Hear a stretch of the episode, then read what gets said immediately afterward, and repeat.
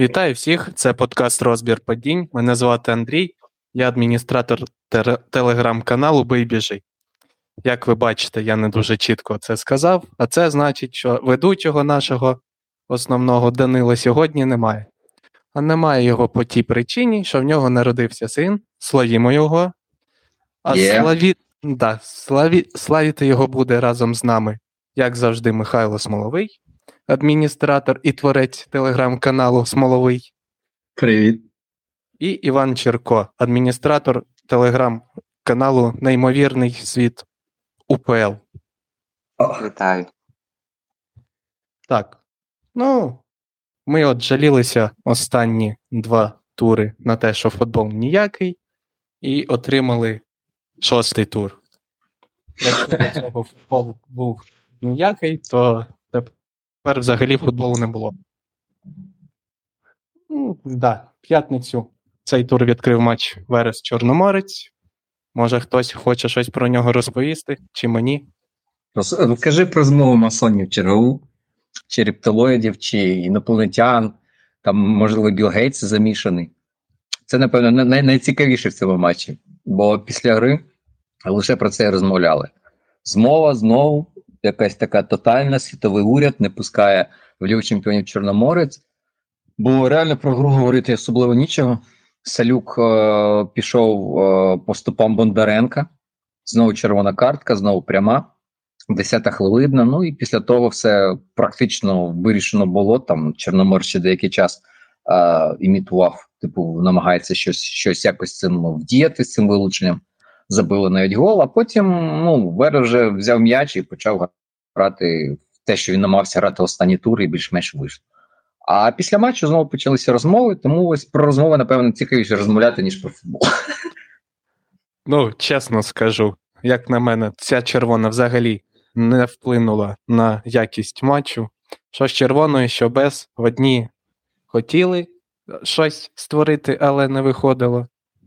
Інші не могли нічого створити, але все одно три м'ячі забили. Дивом, Молодці. я би сказав. Ну, бачиш. Так. Диво стається в УПЛ. Головне вірити. Да. Ну, чесно, дуже прісний матч, незважаючи на ранню червону картку. Дійсно, нема про що поговорити. Можна Ну, сказати, про змову, про змову, давай про змову, сусідню змову. Про змову, да. Мені здається, на фоні цих суддівських розмов Григорчук забув підготувати своїх хлопців до матчу, забув їм розповісти, як треба грати, як не треба грати, особливо коли ти останній захисник. Ну, Не знаю. Впливає на концентрацію, я думаю, гравців, оці всі навколишні розмови, як на мене. Так. Тобто руки масонів ти не бачиш у першому Ну, вилученні. Ну, звісно, що не бачу. Це може після оболоні щось передалось, якийсь вірус. Ага. Не знаю. Ну, циганик сьогодні теж. Да. Циганик сьогодні теж. Ну, добре, про циганика потім, бо він матч зачепив один. А жовта картка за матюки Вагімяну, як тобі? Теж не бачиш там змови якоїсь? Ну, всі ж зрозуміють, що якщо ти спортсмен, ти маєш себе і поводити відповідно, особливо на полі. Так. Тому Коротше, це ти в теорію рептилоїдів не віриш, і ти не віриш, що Білл Гейтс не Ну, пускає Чорноморець в Лігу чемпіонів. Ну, дивись, я вірю в рептилоїдів, я вірю в Білла Гейтса, але Так. я не вірю, що заважають чорноморцю судді. От це да. Це вже за гранню фантастики. Ти, ти ще в 5G віриш? Ого, круто. Так, та, вони вбивають. Мозок арбітрів. Ну, не тільки арбитрів, вочевидь, судячи по коментарям після матчу. До речі, Може- про картку. Дай Івану сказати, давай, Іване, говори. До речі, про картку Авагімяна за матюки. Сьогодні читав прес-реліз УЄФА про збори суддів. Там, як цього головного арбітра УЄФА забув прізвище. Так він сказав, що тепер мають давати жовті картки за будь-яку неповагу в бік арбітра і тренерам, і суддям, і гравцям. Так що в нас в УПЛ судді чітко цього дотримуються. В тренді, вони в тренді, випереджають навіть тренди. Вони, вони створюють Так. тренди. Започатковують.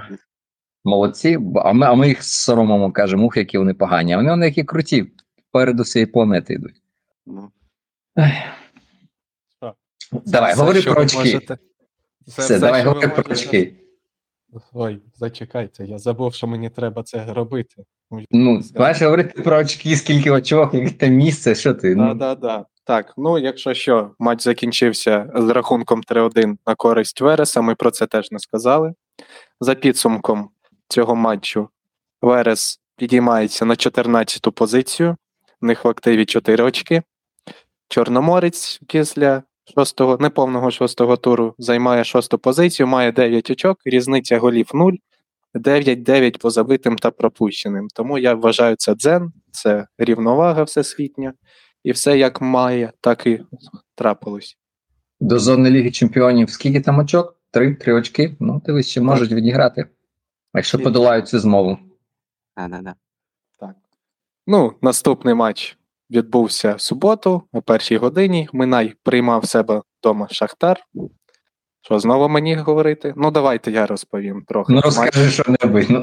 Розказуй. Ну да. Е, Можу сказати, що Минай не був схожим на себе. Не був він схожим на себе через те, що Шахтар грав весь матч, а не як ми звикли, перший тайм, ну або другий, в залежності від ситуації.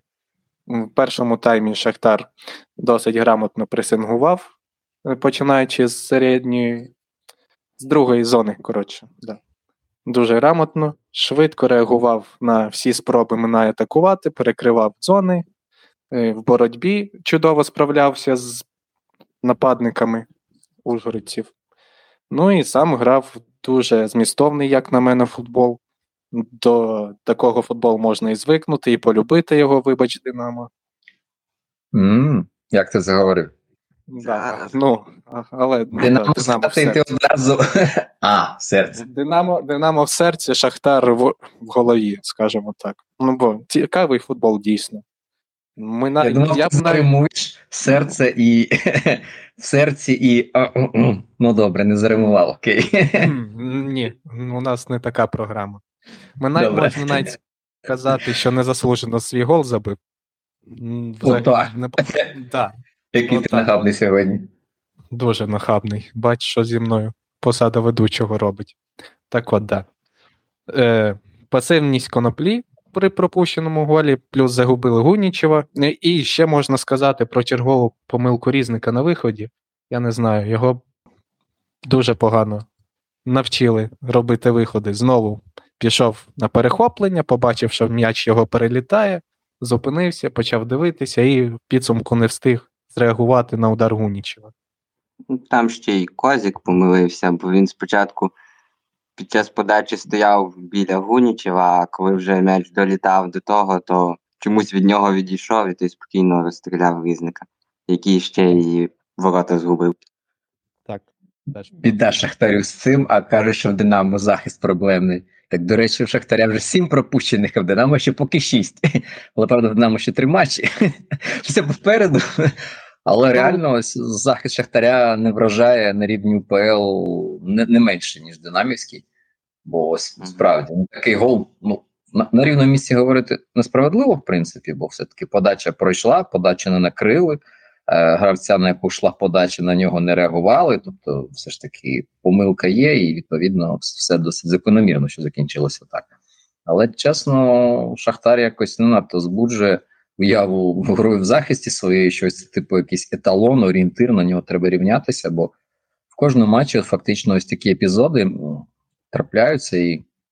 Здається, в цих шести турах різних лише раз сухим йшов з поля, чи я помиляюся. В минулому турі, здається, перший раз він на нуль зіграв, чи ні? Я щось Ем. Ну, Зараз скажу. Да. Проти колоса, да, єдиний матч. Ну, от бачиш, тобто ти кіпер такої команди, як Шахтар, шість турів зіграно, чи п'ять вони пропускали. Ні, шість, вони наче Шість. по- повністю. Так. І в п'яти матчах Шахтар пропускав, хоча б один гол, але пропускав. Один сухий матч, ну це, це замало. Ми пам'ятаємо сезони, коли там реально Шахтар пропускав 8-10 голів за сезон в 30 турах чи на 28 ще. А тут просто вже, вже ось майже досягли цієї позначки. Тому не знаю, що вони будуть робити далі, бо е, зараз в УПЛ досить багато команд, які здатні, ну, принаймні, спробувати створити якийсь момент, а враховуючи, як е, зараз Шахтар захищається, то цілком можливо, що ці спроби можуть закінчитися результативно.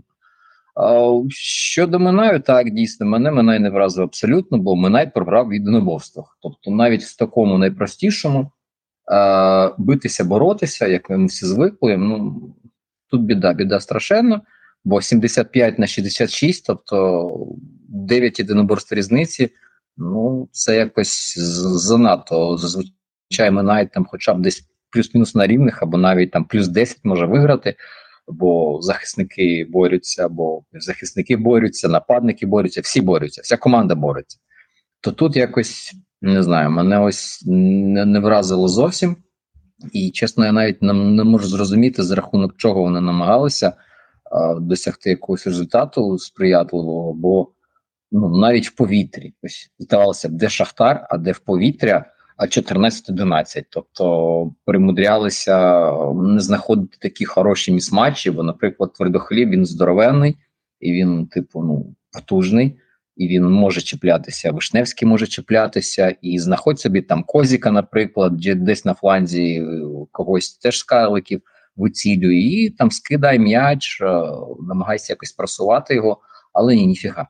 Тобто все максимально якось так непереконливо, не войовничо, не заряджено, і що говорити, навіть е, перебуваючи ну на 20, понад 20% ігрового часу в захисті більше за Шахтар. А команда здійснила на 10 повернень м'яча менше. Тобто Шахтар, який атакував більшу частину матчу, набагато інтенсивніше м'яч назад собі повертав, ніж це робив Мина, який відходив назад, який намагався за класикою зустрічати вже максимально низько. Ну і тут тут реально певне таке розчарування, бо все ж таки, після того, який бій там Минай е, Дніпрянам, було таке переконання, що ну ця команда може все ж таки якось зібратися, знайти якусь свою хвилю. І е, після того ж здається, ще й зоря там нормально так е, відскочила, бо могла теж е, і очки втратити теж там була нічия. Здавалося, ну ось воно Минай знаходить себе, і тут 1-4, чесно, якось ну певне розчарування. Відзначаємо в'юнника. Чувак виходить в перерві на заміну, віддає два асисти, забуває сам, і ось відповідь на запитання, що будуть робити. Вони там з травмою Траоре. Ну можливо, для Ліги Чемпіонів втрата Траоре і буде якимось аргументом, але для УПЛ в них цілком достатньо кадрів. І ось в'юник виходить і фактично робить гру, бо все ж таки після першого тайму не можна сказати, що перевага була якоюсь е, прям аж такою супер-пупер. На 37-й хвилині забив після стандарту Матвієнко, і в принципі, хто його знає, як би та й другий тайм склався. Але ось Вівник став фактором, який допоміг Шахтарю, і ще раз демонструє, що резерви в команді є. Питання просто, як ці резерви використовувати, наскільки футболісти добре е, розуміють тренера свого і як в них відбувається комунікація. А так, все закономірно. Тут не знаю, все все максимально так, як воно й мало статися. Щодо Минайту, мені здається, тут найкращий показник їхньої беззубості в цьому матчі це подвійна заміна Шарана ще у першому таймі. До речі, до речі, так згодом. Бо це такий е, е, кварцяний стайл, коли ось е, вже дійсно на, на емоціях людина починає робити заміни, це вже ну, це, це демонструє, що дійсно е, щось йде зовсім не так, як це очікувалося, і потрібно вже так. Хоча це все одно більше нагадує паніку, певно, бо ну, пояснити, розписати, налаштувати, і все ж таки перерва більш такий слушний момент, коли ти можеш е, мати комунікацію з гравцями, намалювати, розписати, пояснити щось, якісь можливо фрагменти навіть першого тайму на початку, е, які виникали там вже в перерві, їх аналітики підготували. Ти можеш показати, пояснити. А тут така спроба показати своє. Ну, напевно, так. Напевно, це така більш така емоційна ем, емоційна штука. А ось коли ось емоції в тренера з'являються, це не знаю. Це, це напевне, не надто хороша штука. Хоча я розумію, чому вони з'явилися, бо там були проблеми постійно з того флангу, і тому ось ця подвійна заміна флангу у Дмитрука і Гечева. Здається ж так, вони це правий правий фланг їх змінили, бо там Азаров, Азарові, хз, як його звати, ще ще дізнаємося, коли самі вони визначаться як. І Кащук, ну вони там дійсно створювали досить багато гостроти, і якщо подивитися, як Шахтар атакував, то досить часто цей фланг використовував. Ну але все одно ось така рання заміна це більше все таки схоже на щось типу білого рушника в боксі, коли ось просто ти викидаєш і і все. Ти розумієш, що певне якесь безсилля, бо ну готувалися, і цілий фланг одразу двох гравців ти просто знімаєш, бо тобі там не сподобалося, що м'яч пролетів е, один раз, другий раз. Ну не знаю. Це якось дійсно емоційно максимально. До речі, якщо ми про суддів будемо сьогодні багато говорити, давайте ще епізод 52 хвилина. Е, дуель твердохліб конопля, здається. Багато хто і під час матчу, і після матчу казав, що там треба було ставити пенальті. Як на мене, то якщо кожну таку боротьбу ставити, то у нас буде по 10 пенальтів в матчі. Що ну, ви скажете? Цілком згоден, що це така штука досить. Е, як ми завжди тут говоримо, сіра зона. Е, знайти, якщо дуже якщо дуже сильно захотіти, якийсь формальний привід знайти за вухи притягнути можна. Але все ж таки я більше адепт ось цієї історії, типу Фолу Кабаєв Мороз, який оболонь торпедувало, наче там якесь було вбивство. Ну тут максимально схожа історія. Тобто тут більше бажання е, заробити пенальті, ніж дійсно ось максимально для цього підстав. Я б напевне більше навіть говорив би е, про гол, е, перший гол, господи Боже, дай згадаю пам'яті 60-та хвилина. Хто там Кащука гол? І він там почав, і там він почався з типу високо піднятої ноги грузинського правого захисника лівого захисника Шахтаря. Да. І я знаю, що в деяких епізодах, в деяких матчах ось таке одразу свистять. Тут не свиснуло, я так розумію, що це через це а, підгорало у Шарана теж. Бо ось всі зупинилися майже, а, бо за звичкою всі вже розуміють, що якщо нога піднімається ну таку висоту, то це зазвичай завжди свистять, ставлять вільний удар і окей. А тут цього не сталося, і я так розумію, це теж викликало емоції, і потім теж розмови про про змови.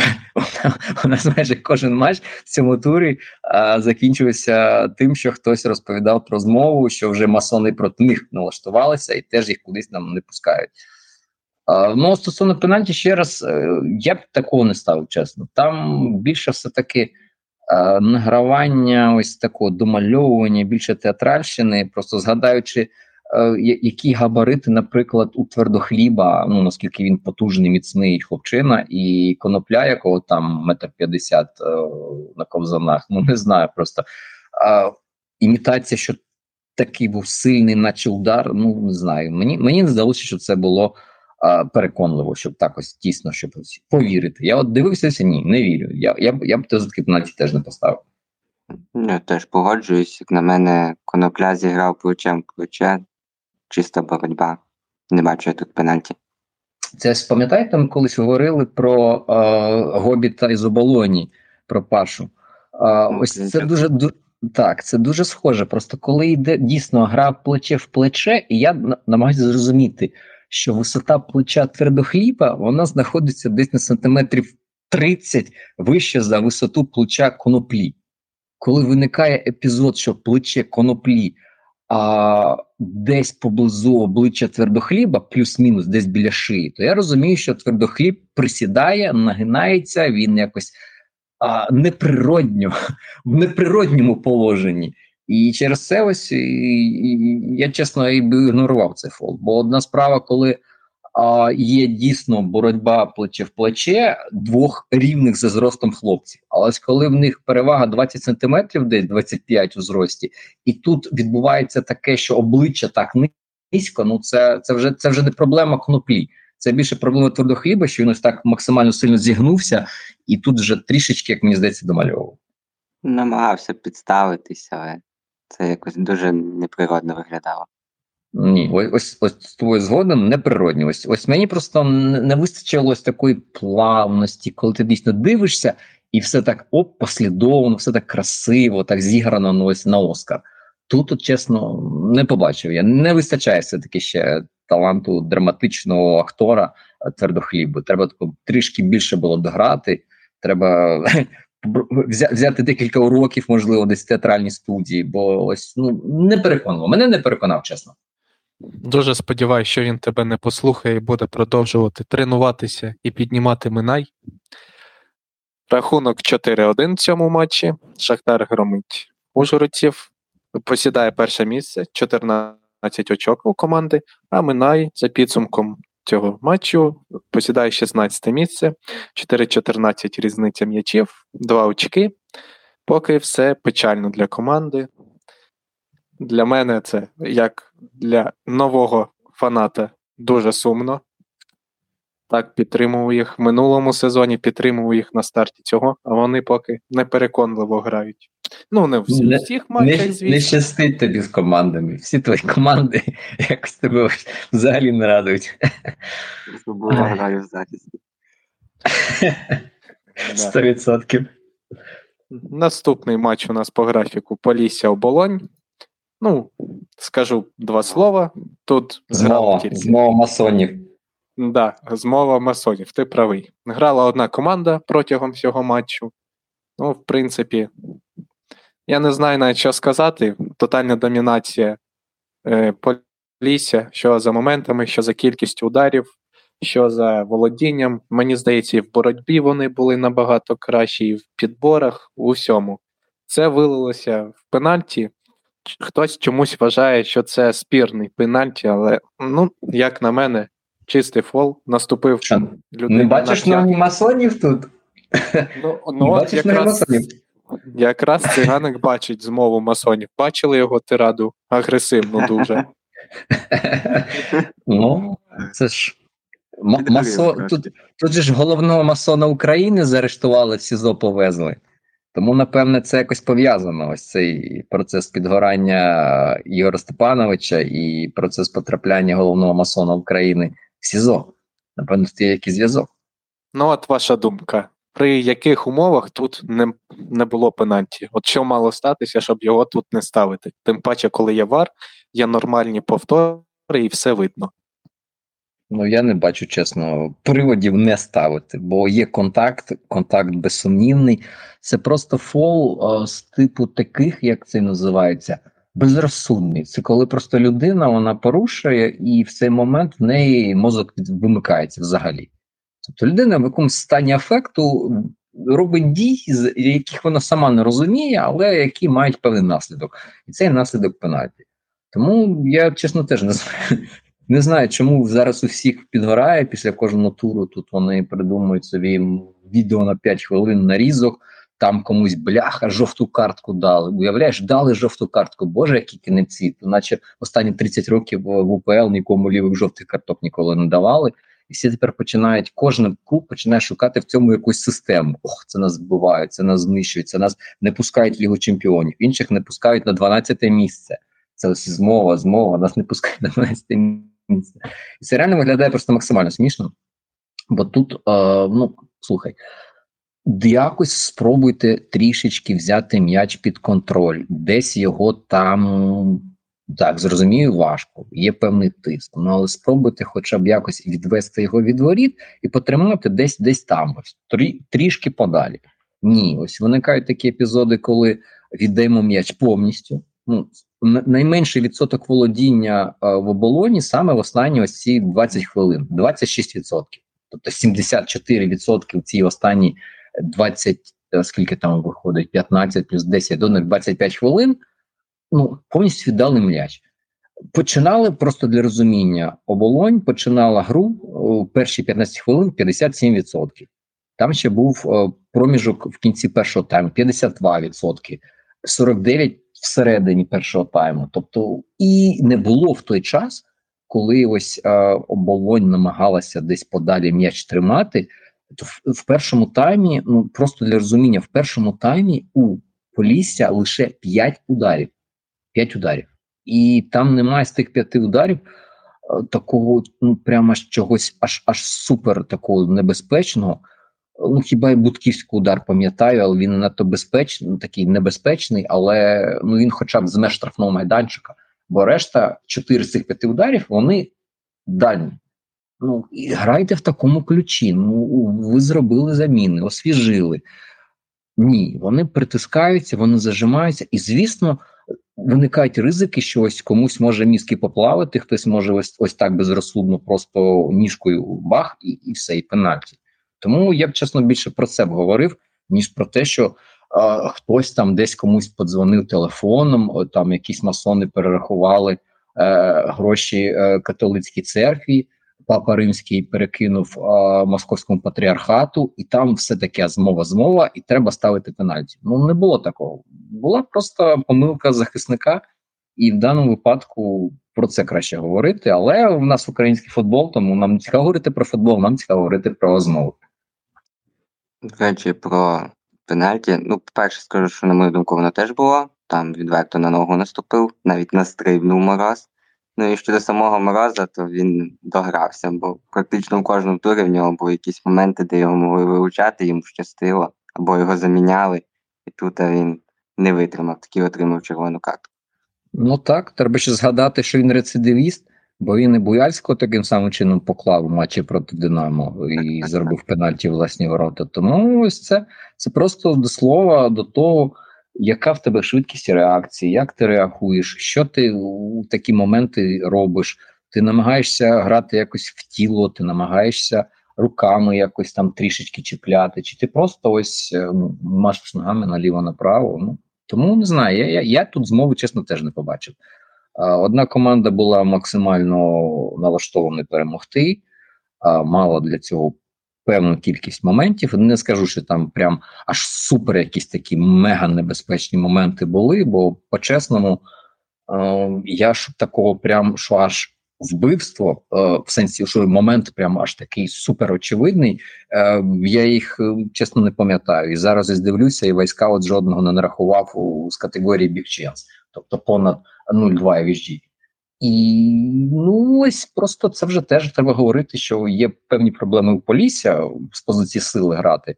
Бо коли ось команда суперника сідає в свій шафний майданчик, а, трішечки вже важче використовувати ці аргументи Аріельсона, Макуано, і швидкість, дріблінг, бо бігти нікуди просто немає, можна лише вішати, подавати. До речі, ось що, що власне і сталося: 29 подач це перший і найкращий Більше результат. за Шахтар. Так, так. І це 29 е, їх рекорд. Це їх рекорд в цьому сезоні. Вони ж турів, здається, не пропускали. Вони грали всі свої 6. Але Тому у них скільки? 14 було, потім 4, потім 20, потім 9, 11. І ось 29. Тобто, в середньому поза чемпіонат вони виконують а, 14,5 на 8, а тут рівно 29. Тобто рівно вдвічі збільшили свій середній показник. Це говорить про що? Будківський здоровенний височений чувак, питань нема. Але більше це говорить про варіативність, про якість можливості того, як можна заходити в штрафний майданчик і без подач. Згадайте Аж- просто, що робило Динамо Аж проти всієї трійки. що ми говоримо Полісся. Те саме, що ми казали про Шахтар кілька турів тому. Ну, бачиш, Слово бачиш, слово. все, все, все те саме. Але проблема одна й та сама. Люди не розуміють, як можна проатакувати штрафний майданчик, де знаходяться а, центральні захисники. Хоча треба сказати, що цього разу оболонь все-таки якось знову. Я до кінця розумію ці їхні реформи постійні, але мені більше згадувалось, нагадувало і згадувалося а, все-таки четвірка. А, ситуативно там колись могла виникнути п'ятірка. А в останні хвилини вони вже там конкретно сіли в три центральних, але ось по- початок матчу, перший тайм, е, там все-таки була четвірка ще. Тому ну, така історія максимально не надто крута з обох сторін, бо що перші мучилися, мучилися, мучилися і нічого не могли робити, поки ось, дійсно захисник не помилився, не заробив пенальті. А в інших теж я не розумію взагалі, де їхня мотивація, бо ну коли Болонь грала проти Динамо, ну там прям іскри летіли. Це було щось таке прям неймовірне. Люди вийшли вмирати просто, ось як ці гладіатори, вікінги, якісь люди вийшли вмирати, за кожен м'яч деруться, хапають там таке хай би гнили ще коїться. Те саме було з Дніпром. Люди вийшли на Дніпро, кістками лягали, боротьбу виграли. А навіть по моментам, я б сказав би, точно не програли Дніпрянам. Ну а тут знову така ось як я колись пам'ятаю, розповідав е, після того, як е, вони з Динамо зіграли досить непогано, досить так інтенсивно і бойовито. Після того вони злилися під чисту чорноморцю. Лише коли потім там вилучення було в Одеситів, перше, друге, тоді вже а, ну, хочеш не хочеш, е, в кінці матчу там декілька моментів створили. Тепер тут так само історія відбувається. Бахнули Дніпро, зіграли, вистояли з Кривбасом, і здавалося б, ось вже тут те- певна стабільність, яка з'являється, і тут знову. Таке враження, що реально вони грають лише коли є гроші. Тобто, коли президент приходить, чуваки, тут хороша сильна команда, серйозний суперник, от буде бабло. А коли кажуть, ну Полісся, за Полісся бабло не дають, то скажуть, так а чому будемо грати тоді? Нафіг воно вам треба. Хоча з іншого боку, наче билися, бачиш, якщо сильно підгорає, то напевно все-таки була якась мотивація не програти в цьому матчі. Ну але come on, три дотики в штрафному майданчику Полісся. Тобто команда ну, має всі передумови для контргри, бо Полісся ціленаправлено атакує штрафний майданчик, другий тайм, сидить на воротах, є можливість втікати в контратаки, але контратак немає. Ось це мене трішки теж бентежить, бо чому програючи проти Динамо, проти Дніпра контратаки є, а типу проти Полісся, це таке Полісся суперорганізована команда? Ну, от чесно, не розумію. Виходить, Бо, виходить супер організовано. ну, виходить так, но, новий грант. Бо дійсно, нуль, нуль контратак. От, от, не, не помиляюся, перевірю спеціально відкрив війська, от нуль контратак в оболоні. 43% володіння. В другому таймі там взагалі середній відсоток володіння десь на рівні е, 32. Тобто, це говорить про що? Суперник на твоїй половині, там відкрита поляна, лупи вперед, вибігай, втікай, щось якось воно не біжиться. І це мене, чесно, інколи трішки починає вибішувати. Чомусь вони так дійсно е, якось по-різному ставляться до супер. Чи це можливо через кубок? Можливо, це через кубок. У них серед туру був кубок, і вони після того, як чи ні, у них кубок на минулому тижні був. Можливо, це вони якось так цикл них змінився, і вони фізично якось не готові. Тепер вони відпочивають декілька матчів. Хоча Кри- Кривбас вони змогли на 0-0 вистояти, і навіть після кубку вже мертвим. Вже зараз пройшов ще певний період часу. Ну не знаю, чесно, ось і ось оболонь дуже важко якось аналізувати, бо в них поки зараз все максимально впирається в настрій. Якщо в них є настрій, вони можуть е, дійсно багато що. Настрою немає, ну ось такий результат. Ну, Я б ще що до Полісся хотів сказати. Це команда, в якої є дуже сильні виконавці. Той же Макуана, Ріельсон, Назаренко прийшов, Будківський. Але немає ніякої системи. Команда грає тільки за рахунок е, індивідуальних днів ді- дій гравців. Якщо щось Макуана придумає на своєму фланзі, то будуть моменти в Полісся.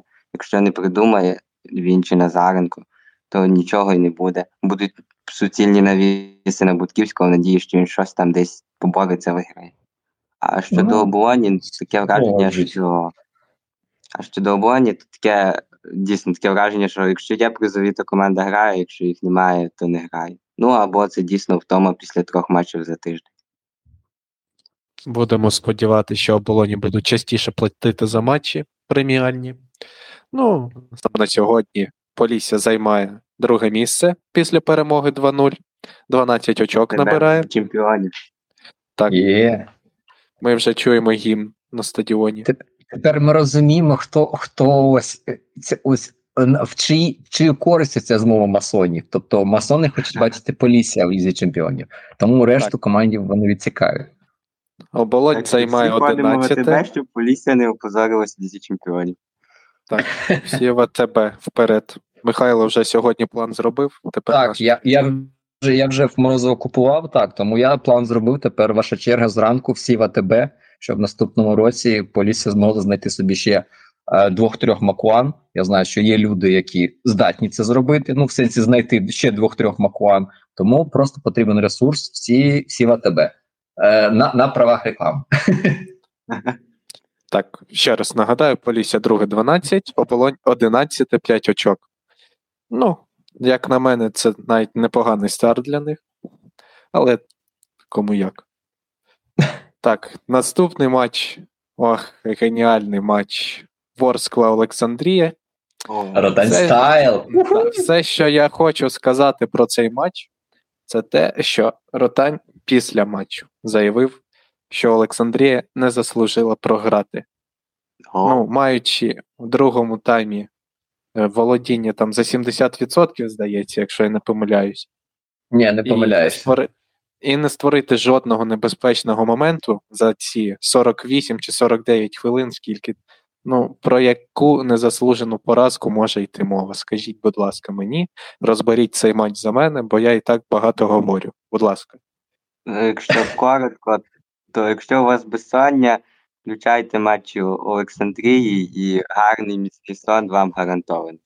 Я в цьому матчі більше боровся з тим, щоб не заснути, ніж дивився футбол. Особливо це стосується другого тайму, коли дійсно Олександрії було 70 плюс відсотків володіння м'ячем, але вони нічого не могли зробити. Ще й могли пропустити, коли Шевченко побіг в центр поля і там по пустим, здається, Юрченко не влучив. Я скажу чесно, я, я реально задрімав. От чесно, зараз буду вперше зізнаюся. Я час перегляд. Ні, було було таке, що під час матчу Дніпра 1 здається, в попередньому турі я теж так на хвилин 10 виробився, а тут я реально хвилин 20 просто от тупо оп. І після гри вже довелося до- до- додивлятися, відмотувати, дивитися, але я зрозумів, що зря я це зробив, просто витратив зайві 20 хвилин. нічого не було. Взагалі нічого не було. Тобто команда, а, яка від, від зими, від зими е, пропагує якісний такий позиційний структурний футбол, де трикутники, де там ось така вся ось прям ну краса, Геометрія. краса, геометрія, просто ідилія. Дивишся просто а Пазл. бальзам, ба- пазл, бальзам на душу після ось цього бі- біжи, ось цих примітивних передач, вперед, навмання. Ну, от уже дивіться, дев'ятий місяць. Тобто люди працюють 9 місяців. За 9 місяців, а, знову таки, передаємо привіт Дані. Даня за, е, за 9 місяців зміг зробити те, колись там започаткувати те, що рота ніяк поки не може народити. Бо, бо 9 місяців пройшло від зими, а поки воно максимально не схоже, що люди розуміють, е, що потрібно, як потрібно. Ну, хоча, звісно, як воно могло бути інакше, якщо влітку вони скинули скільки 9, 10, 15 людей, над якими вони працювали півроку, намагаючись втюльохати їм ці ідеї. При тому це були футболісти досить хорошого пристойного рівня. Бо згадувати тих, хто пішов, це ну там не просто які, знаєте, волоцюги з вулиці або якась дітвора. Це досить досвідчені, хороші, якісні футболісти. Тертяков, о, хто там в колос ще пішов, або Цуріков. Так, тобто, ну це, це не пані футболісти, які в принципі розуміють, що вони роблять. Тут тепер вони бабогла продають. Ну я так розумію, що пішов. Так, я так розумію, що зараз е, власники просто подивилися, оцінили, зрозуміли, що воно ніхіра з того не буде. Тому краще, поки якісь гроші хтось стає, краще ці гроші заробити. А там, ну як буде, так і буде. Бо ну тепер я вже принаймні не вірю у відставку ротання, бо якщо йому дозволяють ось таке, і ну це, це реально це ужас. Це, це, це жах, це просто суцільний жах. 10 ударів. Команда програє, треба йти відіграватися, треба спробувати, хоча б бодай щось. 5 ударів за другий тайм. Штрафний майданчик зайти це просто така страшенна мука. Прям мука. Ну настільки мука, що навіть не знаю, як це описати. І якщо хоча б там а, Полісся ну, розуміє, окей, у нас ми не стягуємо головою зайти в штрафний майданчик, то хоча б давай будемо вішати. А в них бляха і в Будківського немає. Немає кому вішати. Є Калітвінцев, який реально крутий в цьому. 5 подач з 14 в матчі саме, саме з, від нього. Але немає на кого, немає голови, в яку можна влучати, щоб там від неї аби якось ще щось можливо залетіло. Тому не знаю, чесно, просто о, як м, відбувається розмова між керівниками клубу, менеджментом та ротаним. Типу, ось ви обіцяли нам це, це, це. Ми зі свого боку виконали це, це, це. А де, де результат, де гра, де щось. Бо з тим такими темпами, мені здається, ми навіть до зими наступної не побачимо такого футболу, який дійсно е, очікували побачити власники Олександрії, коли зрівняли гуру.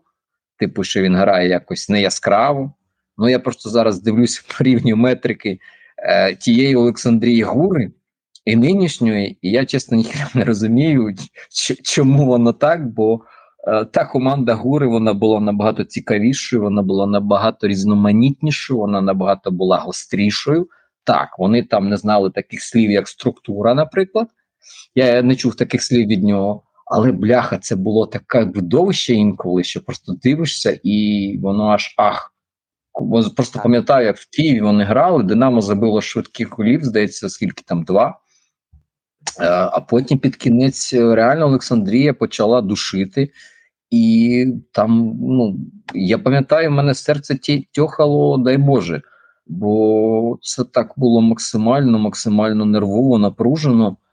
Е, А згадуєте, як в другому колі просто минуло чемпіонат 5-1 чи 4-1 там з перервою на, на, на, на тривогу. Ну тому не знаю, якщо порівнювати.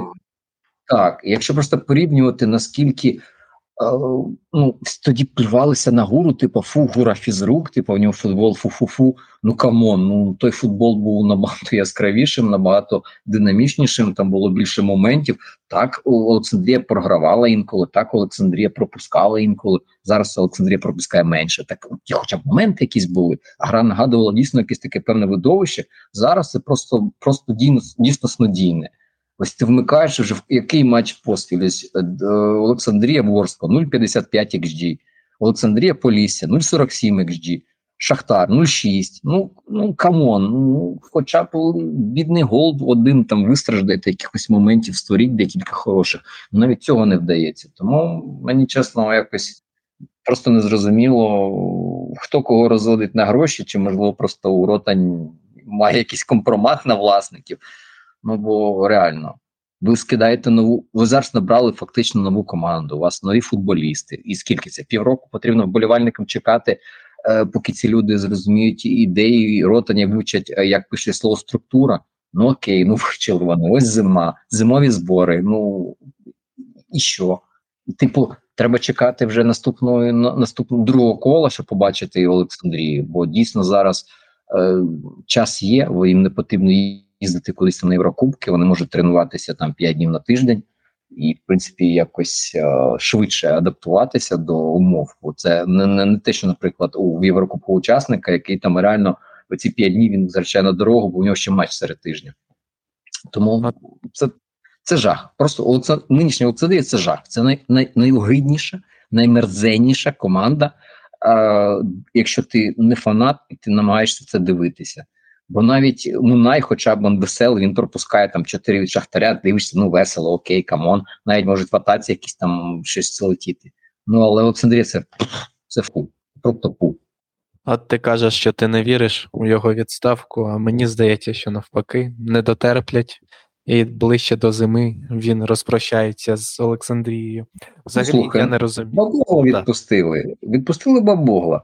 Тому я так розумію, що це Може, вже... він втік від ротання? Втік. Втомився від структур. Да.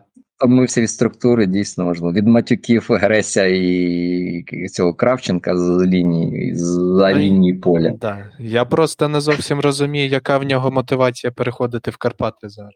Бо Ну, я впевнений, що ну, я Щоб впевнений, здобути навіть. Навіть у прем'єр-лізі, я думаю, що були команди, які претендують на Єврокубки, що цікавилися Бабоглом, а він перейшов в першу лігу. Так, Ну, напевне, ще- він фанат Маркевича. Ти ж знаєш, що у Маркевича немає ще жодного трофея. Жодного. І тут тепер перемога у першій лізі. В принципі, це буде перший і, можливо, останній трофей Мирона Богдановича у футболі. Тому, можливо, він фанат Мирона Богдановича і вирішив допомогти таким чином легендарному тренеру здобути нарешті свій перший трофей.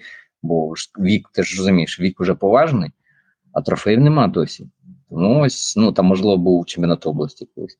А так, напевно, лише через цих через ці через ці міркування, тому Бабогло, певно, хороша така совісна людина, яка просто вирішила допомогти шановному нашому пенсіонеру.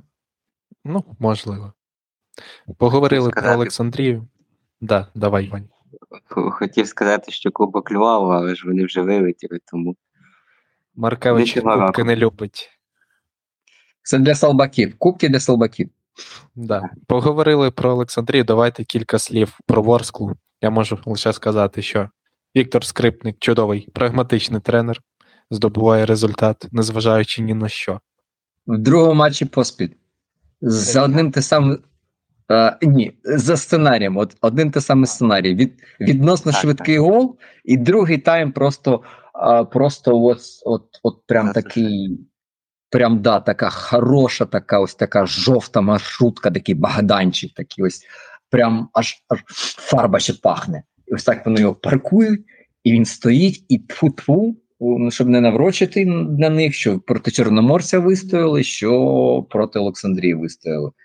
Ну, можна говорити впевненим чином, що проти Вереса вистояли. Там теж такий сценарій доволі схожий, але там навпаки, там Шарай забивав і е, докатувалися після двох е, цих після початку такого досить е, після двох голів на початку.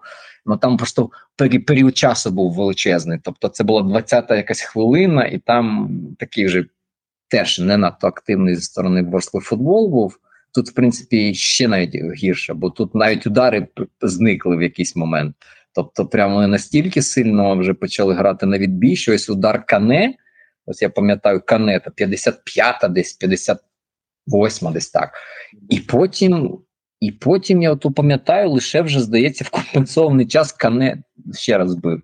Тобто там десь хвилин ну, 40, не знаю, 40, можливо, загнув, 35 десь ось так. Тобто 35 хвилин вони навіть взагалі воротом не загрожувалось. Просто люди стоять. А Олександрія не розуміє, що робити, просто лупиться в стіну, бо Ворскла перемогла в єдиноборствах колосальна там різниця. А, 23-14, тобто 37, і це, це, це ого. Тому Ворскла молодець, Ворскла намацала свою ось цю жилку. Футболісти нарешті почали розуміти, хоча б на найпростішому, як вони мають захищатися, де вони мають захищатися, де вони мають зустрічати. Е, прийшло напевно все ж таки розуміння, що є певні фізичні ресурси і є певні ліміти. Бо ми пам'ятаємо, як Ворскла максимально наполегливо завзято починала, навіть високим тиском зловживала інколи, видихалися і в другому таймі пропускали. Це так було в минулому сезоні, так було навіть, е, здається, на початку вже цього сезону, в деяких відрізках, коли ось вони дійсно давали 15-20 хвилин хорошого інтенсивного тиску, а потім все, сил, сил немає, і суперник просто їх там вже добивав, бо реально люди ледь повзали по полю. Зараз трішечки якось це все нормалізувалося, з'явився відносний порядок, бо все ж таки це можна називати порядком. Верхка припинила пропускати так багато. Це була, наприклад, протируха. Ісенко, так. От, от так, то, то це теж правда, бо реально людина може, може виконати таке, що просто на голову не налазить нікуди, і різник дивиться на це і думає, йо-майо, я ж теж так можу зробити. Але мені шахтарі не пробачать, тому я не буду такого робити. Ну, одна школа.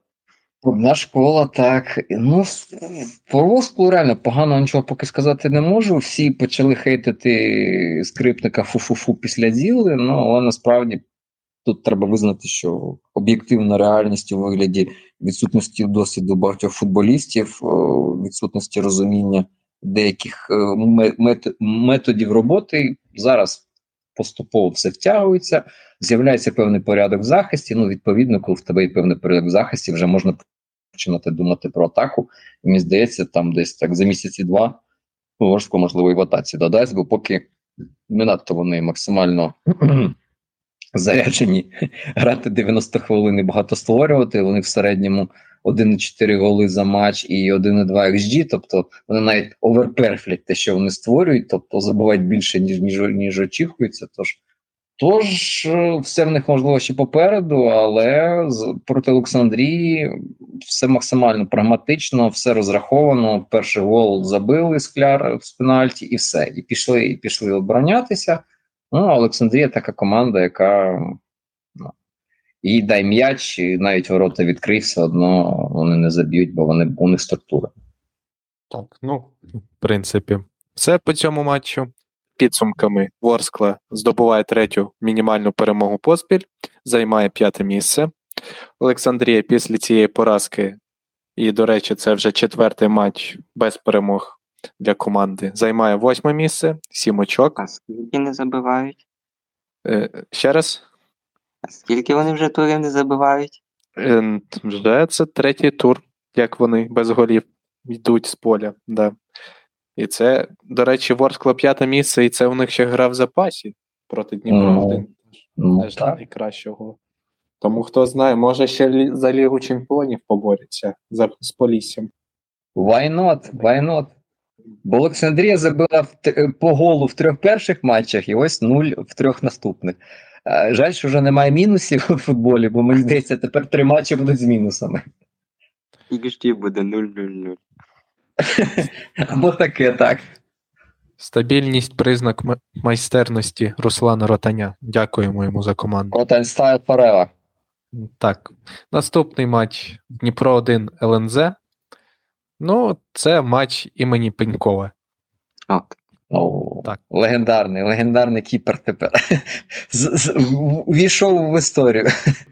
Напевно, найкращі матчі. Не можна сказати, що Дніпро погано грало, досить багато створили. В принципі, непогано пересували м'яч, досить цікаві атаки були. Але І різнопланові, треба сказати. Бо були так, як довгі заброси. Це здається, коли Гуцуляк тоді вічнавіч вискочив, чи хто, чи, чи, чи кого, може, путаю. Після Сарапія довжеле... так, довжелезного пасу Сарапія. Були стандарти, там зі стандартів багато створювали. Були реально хороші позиційні розіграші, коли там е, в 5, 6, 12 в передач, е, прям ціла комбінація. Там, тобто, це ось збоку виглядало дійсно ну, досить цікаво. Ось, попри те, що рахунок 0-0, це не 0-0 у матчі Олександрії або 0-1 у матчі Олександрії. Це ось 0-0, але такі з претензіями на от щось типу 2-0, може, можливо, навіть на 3-0. А, тому ось мені навіть якийсь момент стало шкода Дніпро 1, бо я просто пам'ятаю, мені брізалося дуже сильно в ухо, що коментатор я чомусь бляха взяв обрав сетанту, а на сетанті не можна. Точніше, ну, раніше можна було на сетанті обрати звукову доріжку, а зараз вони таблюки на грузинській, англійській і українській запускають скрізь українську, і не можна вимкнути коментатора, щоб залишити інтершум. Це треба йти на Мегого, а я якось відкрив вже з сетанту, я вже не перемикав е, додаток, тобто дивився тут. І він сказав таку фразу: типу, божечки, це ж яке ай-яй-яй, що це тренер знімає піпальонка, знімає Гуцуляка, ай-яй-яй, ай-яй-яй, що- що він таке не робив? Божечки, ай-яй-яй. А моменти все одно продовжували створювати. Тому мені здається, що це навіть круто. Коли ми ж пам'ятаємо, як раніше було, є піхалюнок довбик, і коли когось немає або немає обох, Дніпра немає.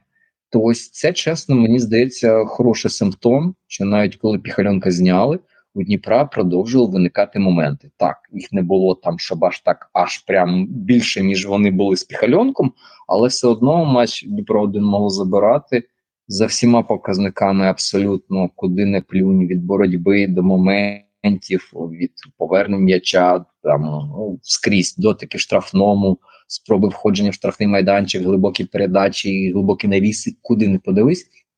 Скрізь тотальна перевага Дніпра 1.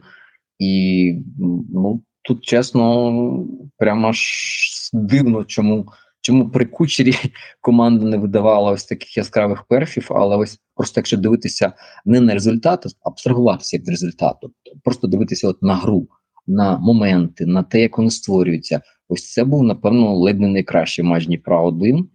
Тому просто шкода вболівальників, які не дочекалися перемоги, бо реально ну, команда награла на перемогу. Ось це той той момент, коли можна сказати, що команда награла на перемогу. Але знову Пеньков. Пеньков, півтора відведені голі чесні за постшот моделлю. Тобто людина дійсно впряглася, і там був один взагалі якийсь неймовірний сейф, там ледь не впритул з метрів, напевно, 10, хоча там все-таки ну, тебе ще влучив кіпера. Здається. Кого, так, так, там метрів сім було, може, не знаю, вісім. Ну там реально удар був такий, що там м'ячу вже здавалося діватися немає куди, але в принципі, ну, Пеньков тут, ну, чесно, це один з найсильніших воротарських перформансів, от саме одної людини. А ось цих стартових шести турах о, 100%. Там ще був один такий матч у Мозіля. з Минаєм, здається, коли там теж зі стандартів різні відскоки летіли, але тут прям ну супер героїчний момент. Прям людина ось реально врятувала. Якби не він, то це хоча б один гол би залетів, і це була поразка ЛНЗ. А так дійсно можна говорити, що одна людина, одна людина врятувала для команди очко. Іван, нічого не хочеш додати? З, усім згоден? Щодо Дніпра один, то з усім згоден, тільки додам, що більшість своїх моментів, навіть не більшість, а практично всі вони створили в другому таймі. Перший тайм це було щось дуже навіть схоже на матч Ворску з Олександрією. Ну, І в принципі, да. Там, там була така більше підготовка до, до ко- такої кульмінації в До другому таймі, але так, можна говорити. Як, Типу так. як добре, що я тільки другий тайм подивився. Слава небесам. Ну просто другий тайм такий яскравий, що він з собою ось так просто підходить. Так, отак пальто під, під перед тобою так розпахує і так накриває тебе. Ну так, команди зіграли 0-0. Дніпро після матчу 13 місце займає, 4 гри 5 очок, 2 гри в запасі у команди. ЛНЗ 15, теж 4 очки, але 6 ігор. Вони свої тури не пропускали. Ну, чи можна сказати, що місця справедливі для команд? Як на мене, цілком. На даний момент історії, в принципі, там, де мають бути. Особливо враховуючи кількість матчів. Тим паче. Наступний матч у нас це Колос Кривбас. На мою скромну думку, це найкращий матч Кривбаса в чемпіонаті з точки зору побудови гри, е, реакції на те, що відбувалося на полі. Як на мене, це найкращий їх футбол. Ну, Можна Кривбас. детальніше розповісти так. Давайте. Кривбас е, це поступово мужики 2.0, яких вже почали називати. Вони контратаки, стандарти, але не позиці... але ніяк не позиційний футбол. Цьому матчі Ісп- Іспанців не ніяк і не може покликати до себе. Вже 5 років чи 6, я пам'ятаю, як Вернедуб обіцяє, візьму іспанців, буду вчитися, ніфіга поки. після відходу з зорі було, теж це пам'ятаю. А щодо Колоса, ну Колос така сама команда, їм теж потрібні контратаки, потрібно, щоб було куди бігти. А в цьому матчі їм вдалося грати першим номером. Не старалися, були в них моменти непогані, але самовіддача Кривбасу зіграла свою роль. Якщо не помиляюсь, вісім ударів у них заблоковано, я такого давно впевнений пам'ятаю. Ну тут реально заруба, бо е, Колос заблокував е, 7 з 14 ударів, і Кривбас заблокував 8 з е, 16. Тобто кожна команда заблокувала половину 15 заблокованих ударів на дві команди. Тобто, ось ось ось реально вони так змінювали вахту. Одні поатакують хвилин 10, потім інші атакують хвилин 10. І ось так от гра відбувалася приблизно. Бо реально це ось не той випадок, коли як Олександрія десь пасивно там тягнуть різину в центрі поля, кіперу віддали, захиснику віддали, той кіперу, захиснику, і так дивишся, дивишся, і думаєш, господи, може поспати, прокидаєшся, а там тільки кіпер перший пас віддає захиснику, нічого не змінилося. То тут вони максимально швидко переходили в центр поля. Бо що одна, що інша команда не надто зловживала якимось такими е, глибокими, е, як це правильно сказати, пасовими зловживаннями. Бо що в одних 75% точності передач, що в інших 77%, тобто плюс-мінус е, на рівні. А якщо дивитися, як вони вперед пасували, то у всіх десь близько 60-60%. Тобто дві передачі з трьох е, летить точно, одна з трьох е, не зовсім кудись не туди. Тому, відповідно, такий футбол він можна навіть чимось порівняти його до волейболу чи тенісу, такий досить динамічний, досить вертикальний.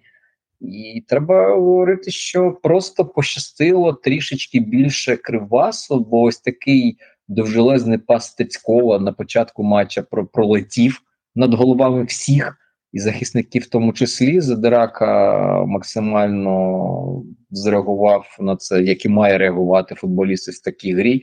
жодного офсайду немає. Людина приймає, Бондаренко по м'ячу не влучає перед цим. Удар гол і все. І тут, в принципі, можна говорити, що це вже вирішено, що буде далі відбуватися. Бо коли ти забуваєш в такому матчі, де обидві грають, е, це як тайбрейк в тенісі. Хтось виходить вперед і потім вже намагається утримувати ініціативу, і тут віддали м'яч, ну робіть що, а ми будемо на контратаках грати. Ну і вони так і дограли на контратаках.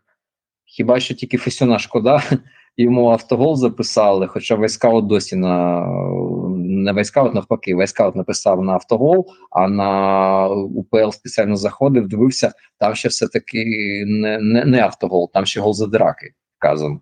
Хоча, можливо, вже під вечір змінили чи ні? Ні, задирака досі вісить.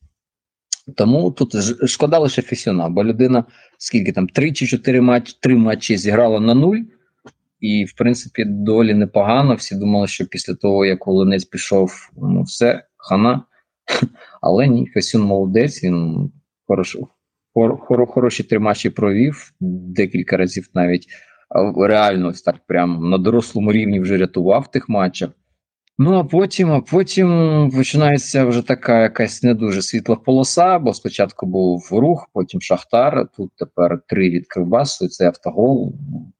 Принципі, тут ще ж в мене немає вже виправдання. Якщо я виправдовував те, що Ковалівка втратила Золотова і Бондаренка на матч Шахтарем, тому вона виглядала такою не надто зорганізованою, що в захисті, що в атаці, то тут зіграли, так би мовити повним своїм найсильнішим складом в захисті і півзахисті, де і в нападі, напевно, теж. Ну але ось ну, не виглядав колос. Ось реально на фоні Кривбасу щось прямо між ними зовсім немає різниці. Все таки різниця проявилася. Дуже багато позиційних помилок від захисників. Прям дуже ну так і Бурда дійсно. Я чув так, чув вже цю історію, що двоє бурду шкода, що продали. Можливо, зараз він нам допоміг. Ну але як дивлюся ці останні матчі, ну помітно, що все-таки йому різкості цієї динаміки, швидкості дуже часто не вистачає. І ось саме позиційних позиційні помилки, які в нього і були раніше, ну вони теж там нікуди не поділися. І поки зараз ну, от таке перше початкове, багато хто просто трішки навіть не сказав би пере, пере, перефарбовував, домальовував колосу ті речі, яких там не було, бо просто що дійсно фартило в деяких моментах, і колосу просто не забивали або мазали, або рятував в перших турах е, Фесіон. І в багатьох здавалося таке враження, що от, типу, ось там колос знайшов свою гру, там типу три захисники, вони там ого, на нуль грають, молодці. Насправді, навіть в тих матчах вони допускалися чималих помилок, позиційних в тому числі. Е, дозволяли суперникам пробувати з хороших дистанцій, без опіки, е, без без сезонних перешкод. Просто там не щастило. Зараз ось тепер вже колосу не щастить, і ці моменти одразу їх наказують, одразу карають і реалізовують. Ще гол зі стандарту понедільника. Ну, Там теж досить складний епізод, і сказати, що такі голи забиваються прямо в кожному турі по 50 штук, теж не сказати. Тобто там просто банально не пощастило, бо там XG такий не надто високий, і просто така позиція, що коли ти влучиш, не влучиш з цієї зони. Ну тут тут просто збіг певних факторів, що він він, він забив тоді другий м'яч і фактично вже закрив ще там далі. Вже там третій гол ну, так ну, вже нічого не вирішував. Бо вже після голу понедільника стало зрозуміло, що скоріш за все, коло нічого не зможе зробити. Тому Але все стає перед... поступово на свої місця. Перед третім голом момент м'якубка, коли він не знаю, поспішив, напевно, зрізався м'яч, полетів вгору. О, так, ще було, була така ж. Чудовий ну, момент. Да, Забивай 2-1. Ну, може, щось. Там вже нерви якісь, можливо, так. Там ще ж були епізоди. Ну, там епізодів реально таких вистачало. Там же ж був а, був Болбата, здається, два два рази він бив, добивав. Там у Мілька, здається, не було. Так, у Ріховського був хороший момент, відносно ну, відносно решти хороший момент. Тому тут теж розумієш, можна говорити, що за певного збігу обставин колос міг би теж там свої 2-3 голи забити в теорії. Це це теж можливо. Але тут ну, не, не зовсім був їх день, напевно, бо реалізація реалізація реально жахлива. Якщо подивитися на XG там 2.27, тому не дозабили суттєво, хоча б щось там могло залетіти. Ну, Кривбас своє завдання виконав, навіть перевиконав. Тому доволі заслужено з точки зору а, того, як все відбувалося перемог, хоча не без шансів. Ось ось коли ми говоримо про Олександрію, там шансів жодних взагалі. Хіба на нічию 0-0, і потім Ротон, якщо може а, на щось там про щось говорити, то хіба ще що вони втратили очко. То тут колос ну, в теорії міг би розглядати цей матч як втрату очок, але насправді все все-таки більш ширше тут о, треба дивитися, і за багатьма параметрами вони поступилися. І якби ось ці голи залетіли, ну окей, в цьому окремому матчі вони могли б там за щось зачепитися. Але якщо просто дивитися на дистанцію найближчих там 50 турів, то те, що вони показали в цьому матчі, ну, цього буде замало.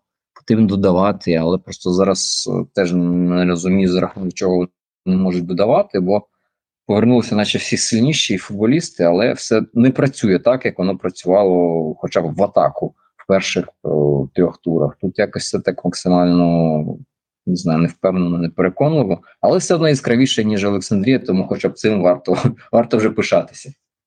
Мене ще щодо колеса якесь дежавю з стартом попереднього сезону. Вони теж тоді стартували дуже вдало, не пропускали в перших турах. На першу паузу збірних взагалі лідером пішли, але потім почина... почали сипатися. Щось і в цьому сезоні подібне повторюється. Побачимо, чи це тільки здається, чи це дійсно так. Ну, але хоча б вона про вони про маслані нічого не розповідають. Це напевно єдина команда, яка поки що не говорила про змову. Хоча ні, була історія. Оце ж вилучення в Так. матчі з рухом, тому все-таки їх теж не минула теорія змов. Не упела якась ліга масонів. 100%. Ну, виходить, да. Після матчу Кривбас підіймається на третю позицію. 5 матчів без перемог команда йде, 11 очок в їх активі.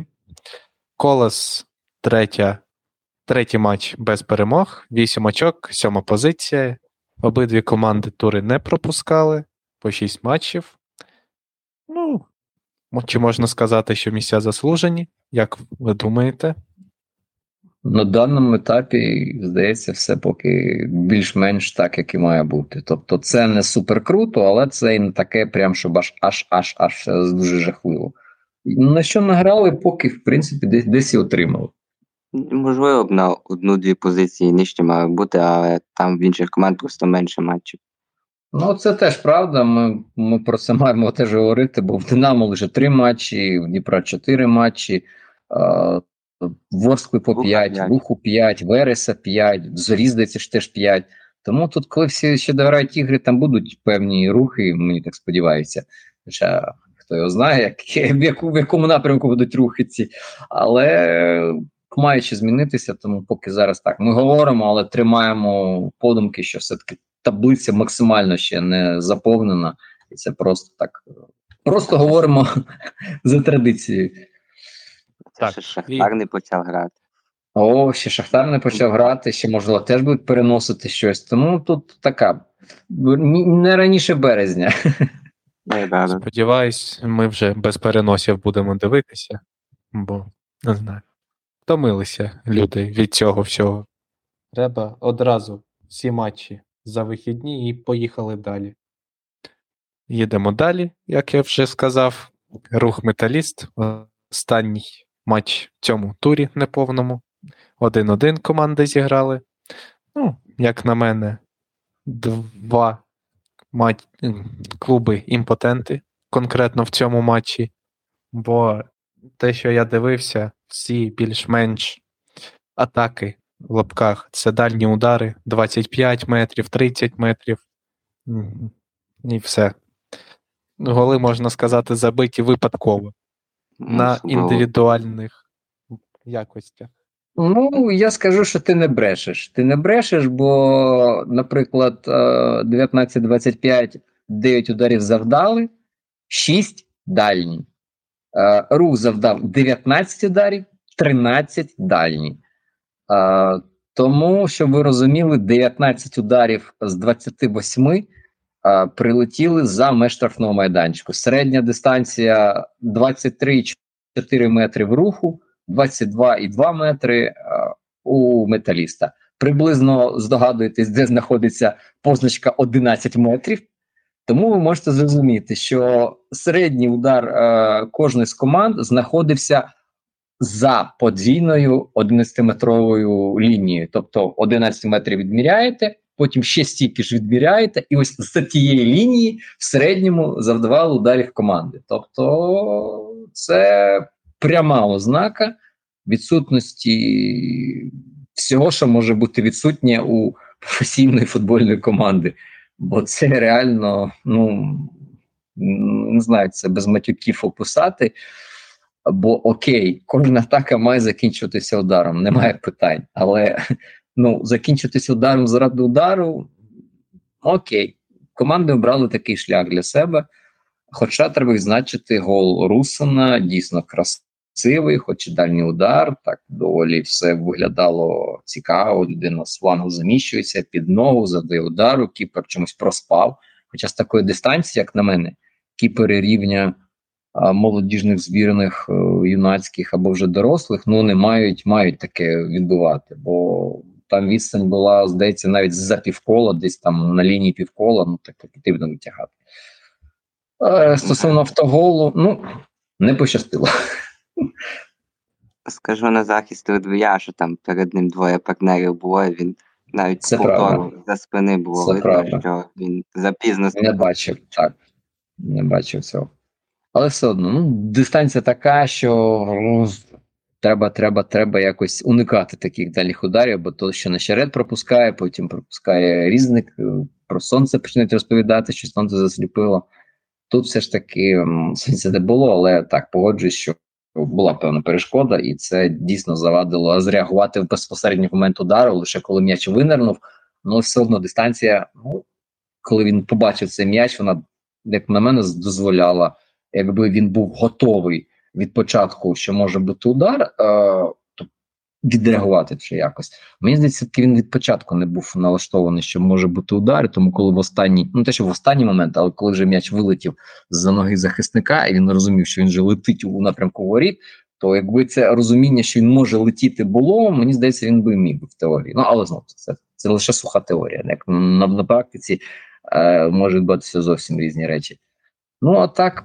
Ще про гріх сказати, що це щось було дуже круте, не знаю. Мені здається, що останнім часом ось е, це перезбудження, яке літає навколо руха, і воно мені здається починає вже шкодити всім: і арбітрам, і коментаторам, і самим футболістам. Всі навколо настільки перезбуджені, рух, рух, рух, рух, рух. Ну от в підсумку бачимо ось ось, ось таке. Бо із колосом якось все було не дуже, щоб аж аж. І ось ця перемога вимучена над Поліссям, вона теж не була аж аж. Тобто треба якось трішечки вже е, менше суджуватись всім оточуючим коментаторам, журналістам, не знаю, футболістам, і починати повертатись до того, що було на початку, чесно, невтомно працювати. Бо просто так вже на такому хайпі далі їхати це не може. І ми це побачили, що потрібно все-таки повертатися до, до роботи і максимально якісно готуватися до суперників, шукати якісь нестандартні ходи, бо ну, так важко буде здобувати щось. Бо знову ми говорили про навіси. Давайте і тут поговоримо про навіси. 31 виконав навіс рух. В руху, наче теж немає Будківського, але навіси є. Тому це, це, це ознака. Так, ну Климчук, він ж ми знаємо, визнаний майстер гри головою, а він же ж забив головою в УПЛ 50 голів уже, напевно, чи 60, тому чому б ні? Чому не попсувати людині зачіску? Я б ще про металіст 1925 сказав, що мені ця команда дуже нагадує Олександрію. Теж багато контролю м'яча, але він весь в першій, максимум в другій третині, а у фінальну майже й не заходять. Хіба щось Русин придумає на індивідуальних діях, як в цьому матчі, а так як якоїсь системи саме в атаці немає. Так, є така, є така проблема, бо це ще з Кривенцова почалося. Кривенцов намагався відозмінити щось у команді і гравцям трішечки мізків ставити, щоб вони все-таки більше навчилися думати. Вийшло не дуже рано. Він там закінчив. І конкретно в цьому матчі лише 17% передач, е, 25 виконали у фінальній третині. Тому так, чиста правда, 83% передач у першій двох третинах. Враховуючи, що кількість самих цих передач плюс-мінус рівна 403 у 25-х, 449 у руху, то то у руха, хоча б для для, для порівняння 31% у фінальній третині, тобто майже вдвічі більше, ніж е, у Метельсі 1925, вони хоча б типу створювали тиск на штрафний майданчик. Тут я хоча б можу сказати, що хоча б тиск на штрафний майданчик він створювався.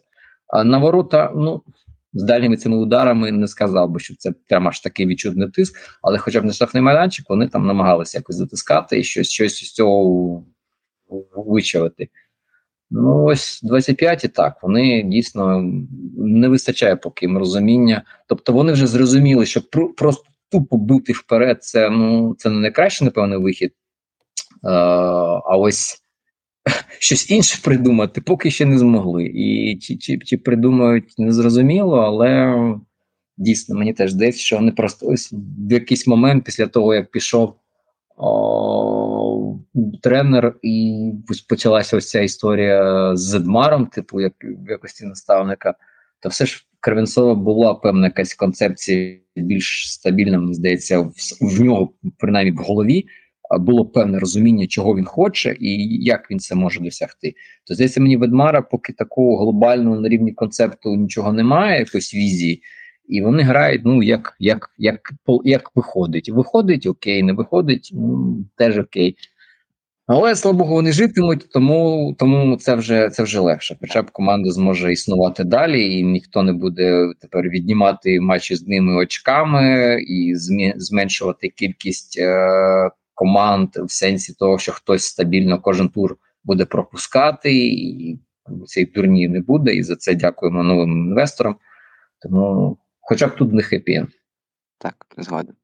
А щодо руху, ну вони набагато швидше переходили центральну лінію, атакували, але теж, навіть коли більшості залишилось, це були або дальні удари, там Слюбик з метрів 40. Просто був О, це, це, це мене реально зрізало тоді. Це остання атака, здається, була, так? Чи, так, чи, так, чи, так, чи, так, І бляха, ну ж можна. Є ж певні канонічні розписані ось такі епізоди, як ти робиш, що ти робиш, ось такі такі-то ситуації. Ну, куди, от я, я, я чесно, мене теж так різануло, реально. Ну куди? Ну навіщо? Ну скільки ти в житті таких забив, щоб оце так, щоб а, а вдруг пощастить? Ну, ось це є, що молода команда все-таки є куди рости, розвиватися, їм варто починати рости, розвиватися, бо а, ну, два-три тури все було окей, там йшли на першому місці, всі всі казали ой-ой-ой, але потрібно починати працювати, бо дійсно вони зробили певне певне досягнення для себе. Вони вже точно скоріше за що не вилетять, бо кількість очок, яких вони набрали, ну, мені здається, там ще 3-4, і вже це вже точно виліт не, не, не загрожуватиме. Але для того, щоб рухатись далі, потрібно все-таки розвиватися. А ось ось такі удари, як у Слюбика, ну вони не про розвиток. Це вже якесь таке, не знаю, ну не про розвиток точно. Так, рух в більшості, окрім одного проходу квасниці і прострілу, коли там Мозель після удару Руніча врятував, практично нічого не створив, а грали в більшості хвилин 30 чи 25. Це теж це теж говорить про те, що ми вже часто згадували, що коли ось на молодіжному рівні ви граєте а, в такий максимально вертикальний футбол, де немає ось цих затяжних розіграшів, то потім, коли ти приходиш на дорослий футбол, і тобі доводиться, хочеш, не хочеш щось щось, щось витискати, вже є проблеми. Бо просто давайте, наприклад, порівняємо кількість передач за середнє володіння і підсумковий результат. Дивимось. Наприклад, перший тур, е, ну, пер, перший для для руху тур, е, чи він не був перший, окей, пофіг. Матч проти зорі. 3-0-5 передач за середнє володіння, і команда все ж таки якось е, перемогу вистраждала. Наступний тур Ворскла 4-1 перемога, 1,95 передач за середнє володіння. Ну, якось змогли вимучили. Полісся 273 передачі за середнє володіння і теж перемогу вимучили. А тепер сюрприз, увага. що в матчі з колосом, що в матчі з металістом понад 4 передачі: 4.34, 4.36. Порівнюючи з цим 2,7, 1,95, 3,05, ну це вже плюс півтори передачі.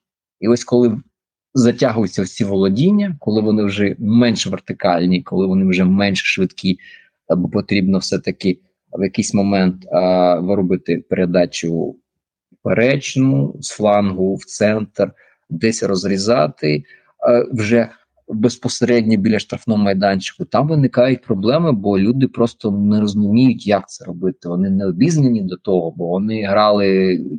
Як це в нас люблять бистрі фланги. Ну, Ю-19 це пісня, історія, яка тягнеться що в Динамо, що в іншій команді, то крім Шахтаря, хіба що там люди розуміють, що ці швидкі фланги це така повна фігня, що дітей потрібно вчити е, думати геометрично на полі, а не просто бити вперед, зажмуривши очі. Тому це це проблема, яку рух потрібно вирішувати. Бо якщо вони дійсно бачать себе в майбутньому командою, таким типу гегемоном, там яка може втрутитися в розбірки за Єврокубкові місця, то потрібно вчитися грати з позиції сили, грати першим номером, розігрувати позиційні атаки, не просто лупити вперед в сподіваннях, що Соломону Табор, Квасниця, Кумчук, хто там Руніч один в один там когось натягнуть на фланзі, поміж них прокинуть, обіжать, видадуть якусь передачу на дальню штангу, там хтось набіжить і в порожні ворота з метро заб'є. Окей, так може бути раз, так може заскочити з Поліссям, так може заскочити там з Ворсклою, але так не буде затягувати постійно, коли суперник сідати в низький блок і позбавлять тебе простору, можливості просто комусь поміж них прокидати. Одному поміж них при прокинув, так за за, за спиною його виник інший і просто виніс м'яч. Тому потрібно якось різноманітнюватися, і про це потрібно було думати не сьогодні, не вчора, а ще десь років п'ять тому. Але про це не думали, тому це вилізе боком обов'язково. Питання просто на, на якому етапі дистанції. Ну, в принципі, додати нічого. Вдячний вам за таку за такий розлогий опис цього матчу. За підсумком, рух посідає четверте місце. 5 матчів провели, жодної поразки, 11 очок у команди. Металіст 19-25 теж 5 матчів зіграв, 7 очок і 8 місце. Як на мене, все справедливо для них. Воюють, борються, Воюють. намагаються, чіпляються, так? Так, згоден. Е, ну, можемо перейти до рекомендацій на наступний тур. Що скажете? Які у вас варіанти? О, треба Тур буде на скоро. Так, зараз я вам скажу. Раунд. Ну я от. Я очікую, що оболонь, напевне, на Шахтар її занесуть. Її занесуть, занесуть багато. Кожному, як мінімум, по ящику живчика, плюс ще щось готівкою. Зараз горішки. якраз в АТБ акційний живчик, до речі. От бачиш, дивись, все, все як треба. Я, до речі, не, не, не помітив. Наступного разу подивлюся обов'язково. А, і це я так розумію, що ось цей, це, це один з тих днів в році, коли е, оболонь буде реально регати, вмирати, як діди, прадіди кістьми лягати. І тому я думаю, що в цьому матчі дійсно може бути щось цікаве. Якщо не вилучення Бондаренка ранні, ем, або, наприклад, якась така дурня, типу автоголу або пенальті ворота оболоні на п'ятій хвилині, то цей матч реально може стати конкурентним. А матч Олександрія Минай взагалі не раджу нікому вмикати. А, хоча на другий тайм можете подивитися. Ось перший тайм, напевно, краще кікнути, навіть не готуватися. Тому він в 19.00 починається в суботу. Ви готуєтеся на 20-ту. Тобто 20.00 вмикаєте і дивіться. Там в першому таймі нічого не буде взагалі. Ну, ну, є, є, є певна спокуса говорити про Дніпро Колос. Е, Волинець проти своєї минулої команди, своєї такої команди, яка його, скажімо, максимально допомогла для становлення того волинця, якого ми знаємо. А, Враховуючи, що у колосу зараз певні якісь такі організаційно-ігрові проблеми виникли. Дніпро 1 навпаки виглядав досить симпатично в останньому турі, попри те, що нічого І ще буде тому- два тижні попрацювати над помилками. Ще, ще два тижні попрацювати, враховуючи, що тільки здається, Піхальонок у списку Б, він же ж не поїхав, правильно? Ні, не викликали. Ось так, він, він в резерві. Тому вся банда у Довбика вже немає. Тому, в принципі, більшість банди залишається в розпорядженні. Там когось в молодіжку Лурчинського, здається, забрали, і ще, можливо, там один-два гравця, типу вроді. Так, а в дорослих щось я не пам'ятаю, Соток ні, не поїхав, Сарапій не поїхав. Ну тому є можливість дійсно своїм цим хорошим складом з легіонерами, з цими бразильцями, які точно до збірної не, не викликаються, а щось щось награти, щось спробувати, і в принципі цей час можна використати максимально корисно. От Кривбас Верес непогана гра, мені здається, може бути, враховуючи, що. Верес зараз намагається більш не те, щоб намагається, а якось таким доленька судьб, судьбінушка змушує грати першим номером останнім часом, і не сказати, що це виходить якось дуже круто. Ну але Кривбас, я не впевнений, що вони теж прямо аж не хоче гарячим грати першим номером. Тому тут буде така досить цікава гра на контратаках від Кривбасу і в те, що намагається позиційно бачити Лавриненко від своїх гравців, хоча вони все ж таки після вірта перебудуватися, більшість більшість з них після вірта перебудуватися не зможе, напевно, ніколи. І не те, що навіть після вірта, після там багато досвідчених гравців, які награлися вже у той біжижний футбол, тому їм буде важко перебудовуватися, але вони там щось намагаються. Ну, Динамо Ворскла не знаю. Рекомендувати такий матч комусь чи ні. А, Бо це можливо бути просто таке видовище не для слабких духом, ні зі слабких нервами. Напевно, доведеться мені а, йти на стадіон, щоб просто не, не, не ламати меблі, бо вже, вже, вже живих немає меблів, вже все розбите ще після минулого єврокубкового відбору, після штурмів, е, після Фенербахче, того голу, який забив Фенербахче після кутового. Тому не знаю, просто вдома дивитися небезпечно, бо можна щось зламати, чи собі щось зламати об стіну. Бо це такий матч. І я просто розумію, що Ворскла здатна 15-20 хвилин вімкнути режим Чорноморця. Тобто за Ну, як за, це було в минулому колі. Теж ну, було типу таке. так. Типу, так, вони можуть на 15-20 хвилин от реально просто затиснути, заблокувати просування від центральних захисників, заблокувати когось з опорників, пустити все на фланг. Ну дай Бог, що якщо Ярмоленко буде, то буде здоровий, живий, то там якимось чином, за рахунок його інтелекту, якось м'яч зможуть доставити до штрафного майданчику.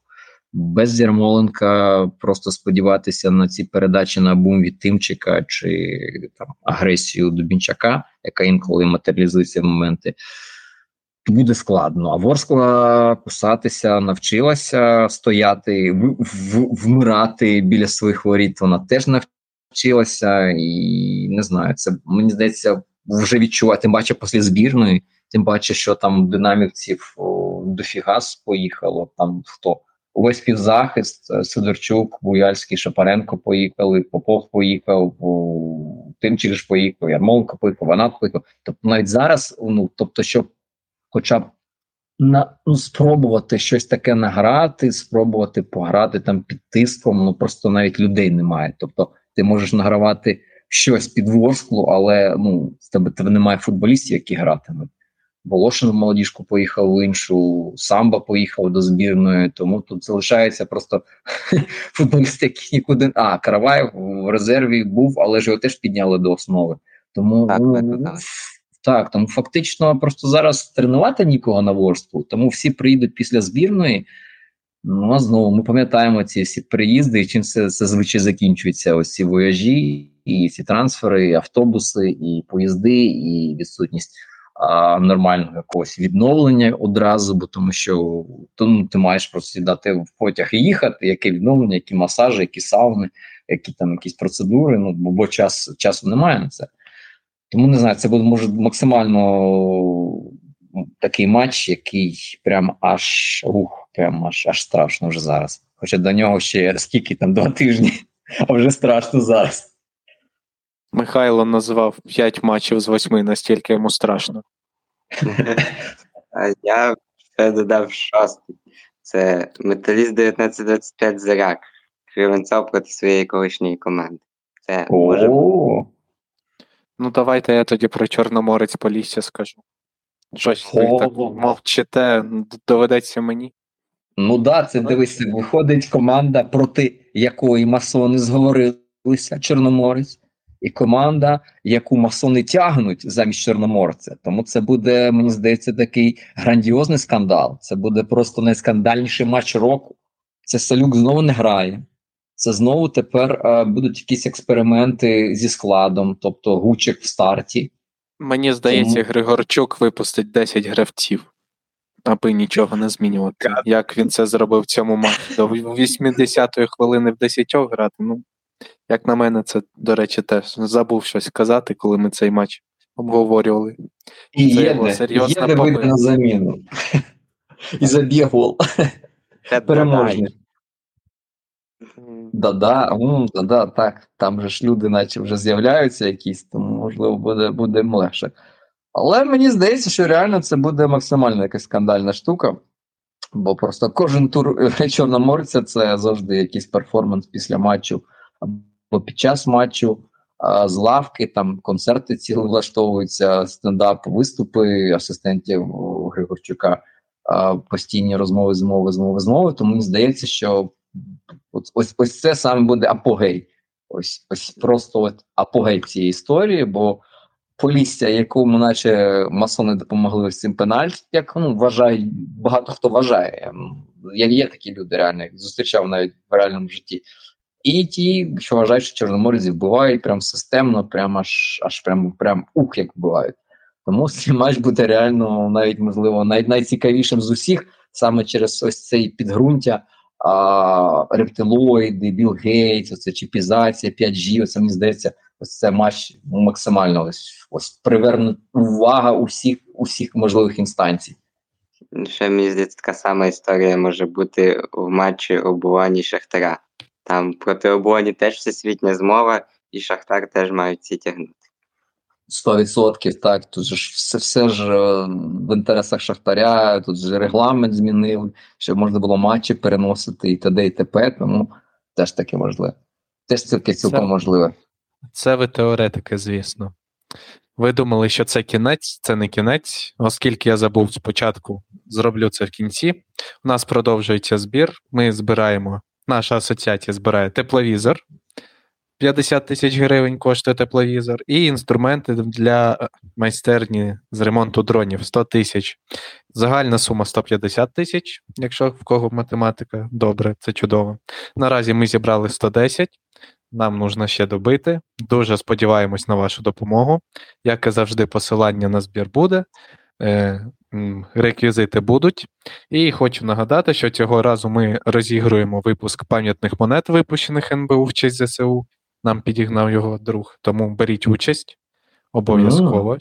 Так, читайте подробиці про цей збір по посиланню. І сподіваюсь, ми дуже швидко закінчимо його. Ну, от тепер, в принципі, підняти. все. Потрібно піднатиснути, бо хлопці вже чекають. Так, дуже чекають, дуже вірять у вашу допомогу. Тому всім величезно дякую, хто допоміг. Величезно дякую, хто допоможе після цього подкасту. Принципі, це все. Дякуємо Михайлу, дякуємо Івану. Всім мирного неба над головою. Слава Україні! Героям слава!